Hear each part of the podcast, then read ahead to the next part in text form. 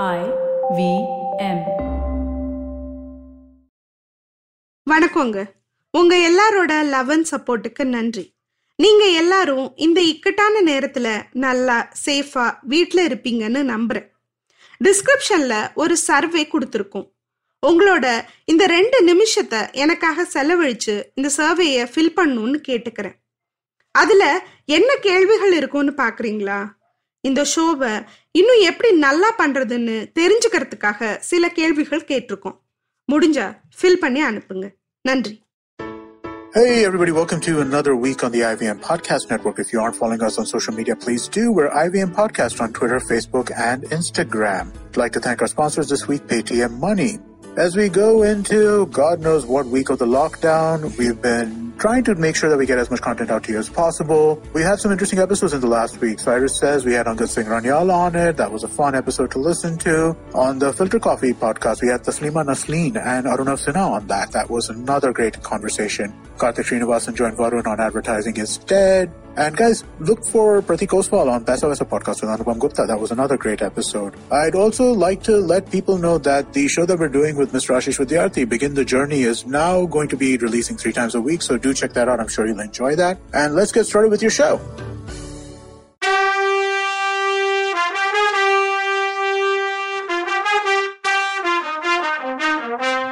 வணக்கங்க நான் கவிதா பேசுறேன் வெல்கம் டு கதை பாட்காஸ்டின் பொன்னியின் செல்வன் இது எபிசோட் நம்பர் நூத்தி எழுபத்தி ஒன்பது ஆதித்த கரிகாலர் இறந்து கிடந்த கடம்பூர் அரண்மனையில அப்போ உண்மையாவே கும்மிருட்டா இருந்துச்சு காளாமுக தோற்றத்துல இருந்தவனால கழுத்து நெறிப்பட்டு தரையில விழுந்து கிடந்தான் வந்தியத்தேவன்.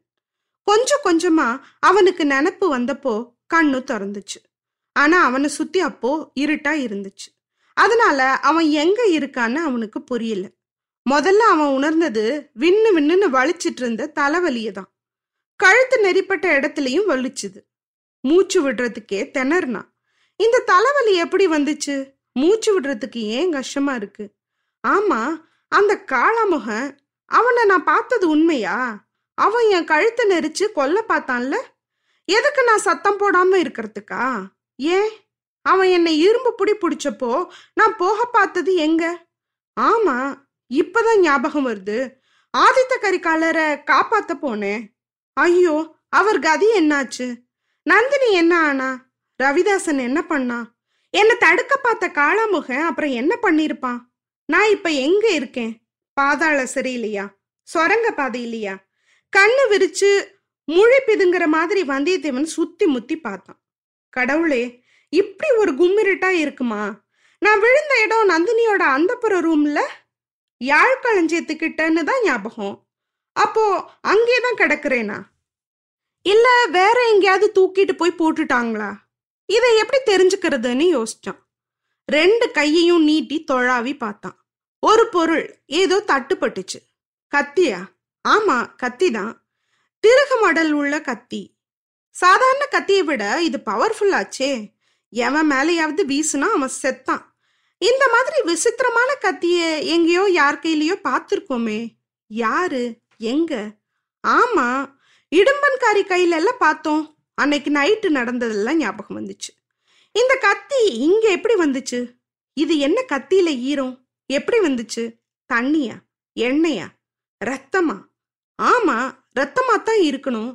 ஐயோ யாரோட ரத்தம்? ஒருவேளை என்னோட ரத்தமா? வல்லவன் மண்டையை தொட்டு பார்த்தான். அப்புறம் கழுத்தை தொட்டு பார்த்தான். உடம்புல எங்கேயும் வலி இருக்க மாதிரி கூட தெரியலையே. அப்புறம் யாரோட ரத்தத்துல நனைஞ்சு இந்த கத்தி இங்க கிடக்குது? நான் யாரையும் காயப்படுத்தினது மாதிரி ஞாபகம் இல்லை. அந்த திருகு கத்திய கையில எடுத்த மாதிரியே ஞாபகம் இல்லையே. அப்புறம் யார் யூஸ் பண்ணிருப்பாங்க ஒருவேளை இடும்பன்காரி தான் அந்த பயங்கரமா இருந்த காளாமுகனும்? இல்ல கண்டிப்பா இருக்க முடியாது. இடும்பன்காரி அவ்வளோ ஆஜானு பாகமான உருவம் கிடையாது. இது என்ன காலடி சத்தமா கேக்குது? யாராவது வர்றாங்களா? குரல் கொடுக்கலாமா? வர்றவங்க வெள்ளக்கூட வரக்கூடாதா? எங்க இருக்கோம்னாது தெரியுமே. இருட்டில் என்ன தெரியாம மிதிச்சா போறாங்க. வல்லவன் டக்குன்னு எந்திரிச்சு உக்காந்தான். கையில அந்த சின்ன கத்திய ரெடியா வச்சுக்கிட்டு யார் அதுன்னு கேட்டான். அவன் குரல் அவனுக்கே அடையாளம் தெரியல. அவன் குரல் அது? தொண்டைக்கு என்னவோ ஆயிருக்கு. திரும்பவும் ஒரு தடவை யாருங்கன்னு கொஞ்சம் சத்தமா கேட்டான். அதுவும் ஒரு உருமல் மாதிரி வந்துச்சே ஒழிய குரல் வெளியில வரவே இல்லை. திரும்பவும் காலடி சத்தம் ஃபாஸ்டா கேட்டு நின்னுது. வந்தவங்க இவன் குரல பேயோ பிசாசோன்னு நினைச்சு திரும்ப போயிட்டாங்க போலன்னு நினைச்ச உடனே அவனுக்கு சிரிப்பு வந்துச்சு. சிரிச்சா அந்த சத்தமும் அவனுக்கு சிரிப்பு மாதிரியே கேட்கல சரி இனிமே உக்காந்துருக்கதாலோ வெயிட் பண்றதாலோ யூஸ் இல்லைன்னு எந்திரிச்சு நடக்க பார்த்தான். கால் தள்ளாடிச்சு. ஆனாலும் சமாளிச்சுக்கிட்டு நடந்தான். கையை எவ்வளோ நீட்டினாலும் எதுவும் தட்டுப்படல. கொஞ்ச தூரத்துல ஏதோ பளபளன்னு தெரிஞ்சுது. அது கண்ணாடியோ எங்கிருந்தோ லைட்டு வெளிச்சம் அது மேல பட்டதும் ரெஃப்ளெக்ட் பண்ணுது போல ரவிதாசன் கையில புலி உடம்ப கையில எடுத்துக்கிட்டு உள்ள வந்தத கண்ணாடியில பார்த்தது அவனுக்கு ஞாபகம் வந்துச்சு. சரி அப்ப இன்னும் நந்தினி அந்த புறத்துல தான் இருக்கேன். ரைட்டு ஆனா ஏன் இவ்வளவு இருட்டு? இங்க இருந்தவங்க எல்லாரும் என்ன ஆனாங்க? இப்படி எல்லாம் யோசிச்சுக்கிட்டே தட்டு தடுமாறி நடந்தான் இருட்டுல. வாசப்படிக்கிட்ட போனா எப்படியும் வெளிச்சம் இருக்கும்ல? அங்கிருந்து வெளியில போய் நடந்ததை தெரிஞ்சுக்கலான்னு போனான். ஏதோ காலில் தடுக்கின மாதிரி இருந்தது. தடால்னு விழுந்தான். ஆனா ஏதோ சாஃப்டான பொருள் மேல விழுந்ததால அடிப்படல அந்த பொருள் புளித்தோல்னு தெரிஞ்சுது. ரவிதாசன் கையில எடுத்துட்டு வந்த புலித்தோல் மேலதான் அவன் விழுந்திருக்கணும்னு நினைச்சான். அவன் விழுந்தப்போ கத்தி தவறி எங்கேயோ விழுந்துடுச்சு. அதை கண்டுபிடிச்சு எடுக்கிறதுக்காக கையை நீட்டி தொழாவுனான். கையில ஏதோ திரும்ப சாஃப்டா தட்டுப்பட்டுச்சு. ஆனா அதை தொட்டதும் அவன் உடம்பெல்லாம் நடுங்குனுச்சு. ரோமாஞ்சனம் வந்துச்சு. மனசு பக்குன்னு ஆச்சு. இப்படியும் இருக்க முடியுமான்னு நினைச்சு திரும்ப திரும்ப தடவி பார்த்தான். ஆமா அது மனுஷ உடம்பு தான் அவனுக்கு தட்டுப்பட்டது அந்த மனுஷனோட உள்ளங்கை. புலித்தோலை தூக்கி தூர போட்டுட்டு உத்து பார்த்தான். கண்ணாடியில விழுந்த வெளிச்சத்துல கீழே கடந்த உடம்ப பார்த்தப்போ ஐயோ இது இளவரசர்ல. அவரா கீழே கிடக்காரு? அவர் இல்ல. அவர் உடம்பு தான் கிடக்குது. வல்லவனுக்கு தொண்டைய அடைச்சுக்கிச்சு. கண்ணுல அவனை அறியாம தண்ணி வந்துச்சு. நடங்கின கையோட உடம்ப தடவி தடவி பார்த்தான். கொஞ்சம் கூட சந்தேகப்படவே வேணாம். அது இளவரசர் உடம்பு தான் அந்த உடம்புல விழாவில இருந்து பெருகி வழிஞ்சிட்டு இருந்த ரத்தம் அவன் கைய நினைச்சுது. அந்த நேரம் அவனுக்கு ஏனோ குந்தவை ஞாபகம் வந்துச்சு. அவனை எதுக்கு அனுப்புனாலோ அதுல ஃபெயில் ஆயிட்டான். அவ முகத்துல எப்படி முழிப்பேன்னு தோணுச்சு அவனுக்கு. என்ன பண்ணுவேனா? என்னால எவ்வளவு முடியுமோ அவ்வளவும் பண்ணேனே. கத்துக்கிட்ட மொத்த வித்தையும் இறக்குனேனே. ஆனாலும் யூஸ் இல்லையே விதி வலியது. இளவரசர் உடம்ப எடுத்து மடியில போட்டுக்கிட்டான். என்ன பண்றதுன்னு தெரியல. மூளை இருக்கான்னே புரியல. சிந்திக்கிற சக்தியே இல்லை. சத்தம் போட்டு அழலான்னா தொண்டையிலையும் சக்தி இல்லாத மாதிரி இருந்துச்சு. இளவரசர் இறந்து போயிட்டார். ஒத்துக்கிட்டு வந்த காரியத்துல தோத்து போயிட்டேன். குந்தவை முகத்துல இனிமே முழிக்க முடியாது. இதுவேதான் திரும்ப திரும்ப அவன் மனசுல ஓடிச்சு. இப்படி எவ்வளவு நேரம் இங்க உட்காந்துருந்தானோ அவனுக்கே தெரியாது. தீவர்த்தி வெளிச்சத்தோட கொஞ்சம் பேர் அந்த ரூமுக்குள்ள வர்றாங்கன்னு பார்த்த பின்னாடிதான் அவனுக்கு சுயநினைவு வந்துச்சு. கரிகாலர் உடம்ப தன்னோட மடியிலிருந்து கீழே வச்சுட்டு எந்திரிச்சு நின்னான். பத்து பன்னெண்டு பேர் முன்வாச பக்கமா உள்ள வந்தாங்க. அவங்கள ரெண்டு பேர் தீப்பந்தம் புடிச்சிட்டு இருந்தாங்க. இன்னும் மத்த பேர் கையில வேல் இருந்துச்சு. எல்லாருக்கும் முன்னாடி கந்தமாறனும் பெரிய சம்புவரையரும் இருந்தாங்க. எல்லார் முகமும் பயத்துல ஒரு மாதிரி வெளுத்து இருந்துச்சு. பேயடிச்ச மாதிரி இருந்துச்சு. கந்தமாறன் முகத்துல மட்டும் கோவமும் ஆத்திரமும் கொப்பளிச்சிச்சு. அவன் வல்லவனை பார்த்து அடே பாவி கொலகாரா ஸ்னேக துரோகி ராஜ துரோகி நீ தப்பிச்சு ஓடலையா?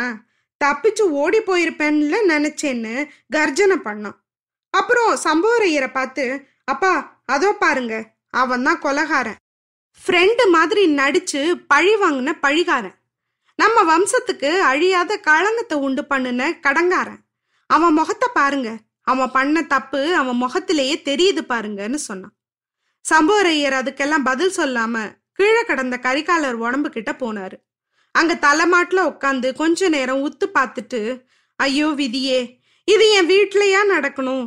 விருந்துக்குன்னு அழைச்சிட்டு வந்து கொன்ன பழி என் தலையிலேயே விழணும்னு சொல்லிட்டு படார் படார்னு அடிச்சுக்கிட்டு அழுதாரு. புலம்புனாரு. கந்தமாறன் அப்போ அப்பா நம்ம வம்சத்துக்கு அந்த பழி ஒரு நாளும் வராது. இந்த இந்த கொலகாரனைத்தான் நம்ம கையோட புடிச்சிருக்கோமே. இதோ இவன் இளவரசரை கொல்றதுக்கு பயன்படுத்தின கத்தியும் இங்கதான் இருக்கு. அதுல ரத்தம் வேற இருக்கு. முன்னால நான் வந்து பார்த்தப்போ இவன் இல்ல. கத்தியும் இல்ல.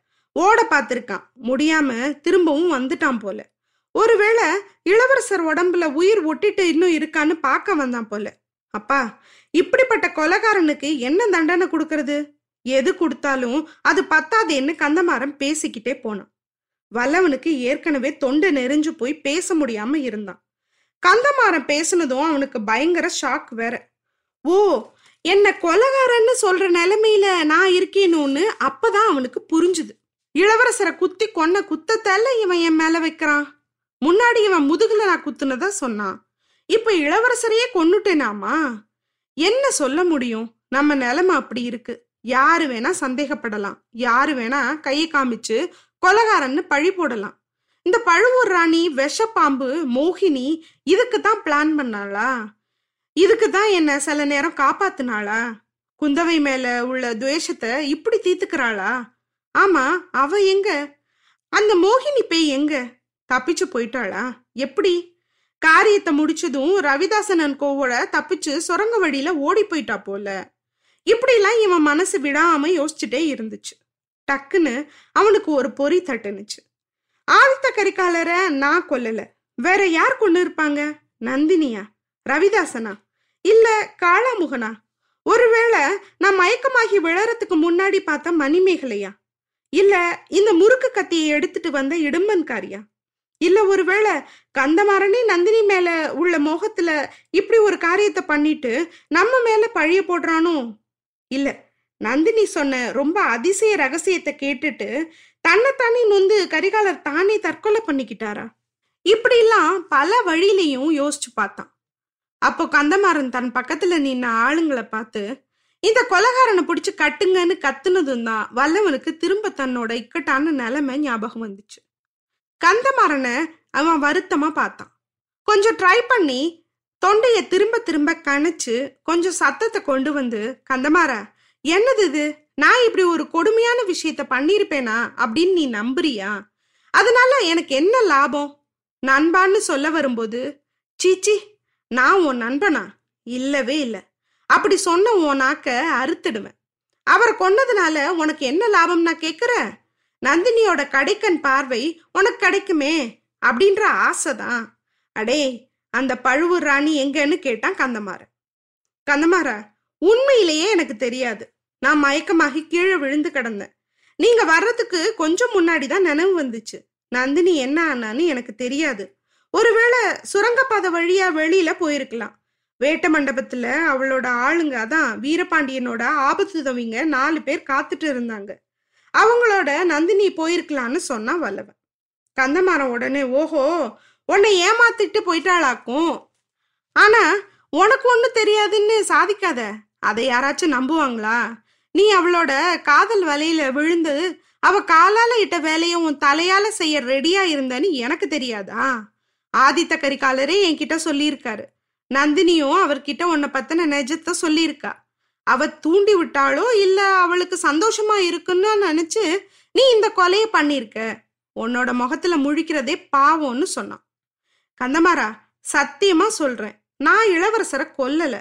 அவர் உயிரை காப்பாத்துற பொறுப்பை இளைய பிராட்டி சொன்னதுனால ஏத்துட்டு தான் நான் இங்க வந்தேன்னு சொன்னா வல்லவன். இப்படி சொல்லிதான் இளவரசரை ஏமாத்தின? ஏமாத்தி கொன்னுட்ட. இல்லைன்னா சொல்லு அந்த ரூமுக்குள்ள எப்படி வந்த? எதுக்கு வந்தன்னு கேட்டான் கந்தமாறன். கந்தமாரா இளவரசருக்கு ஆபத்து வரப்போகுதுன்னு தெரிஞ்சு அவரை பாதுகாக்க வந்தேன். ஆனா அதுல தூத்து போயிட்டேன். ஆனா அது ஏன் தப்பு இல்ல? உன் தங்கச்சி மணிமேகலைய வேணும்னா கேட்டுப்பாருன்னு சொன்னான். சீச்சி என் தங்கச்சி பத்தி பேசாத. அவ பேரை கூட நீ சொல்லக்கூடாது. ஜாக்கிரத. இனி அவ பேச்சை எடுத்தியோ உன்னை கழுத்து நெரிச்சு கொண்டு போட்டுருவேன்னு சொன்னான் கந்தமாரி இப்படி சொல்லிக்கிட்டே அவன் பாஞ்சு வந்து வல்லவனை கட்டியிருக்க கயிறை பிடிச்சி ஒரு உலுக்கு உலுக்குனான்.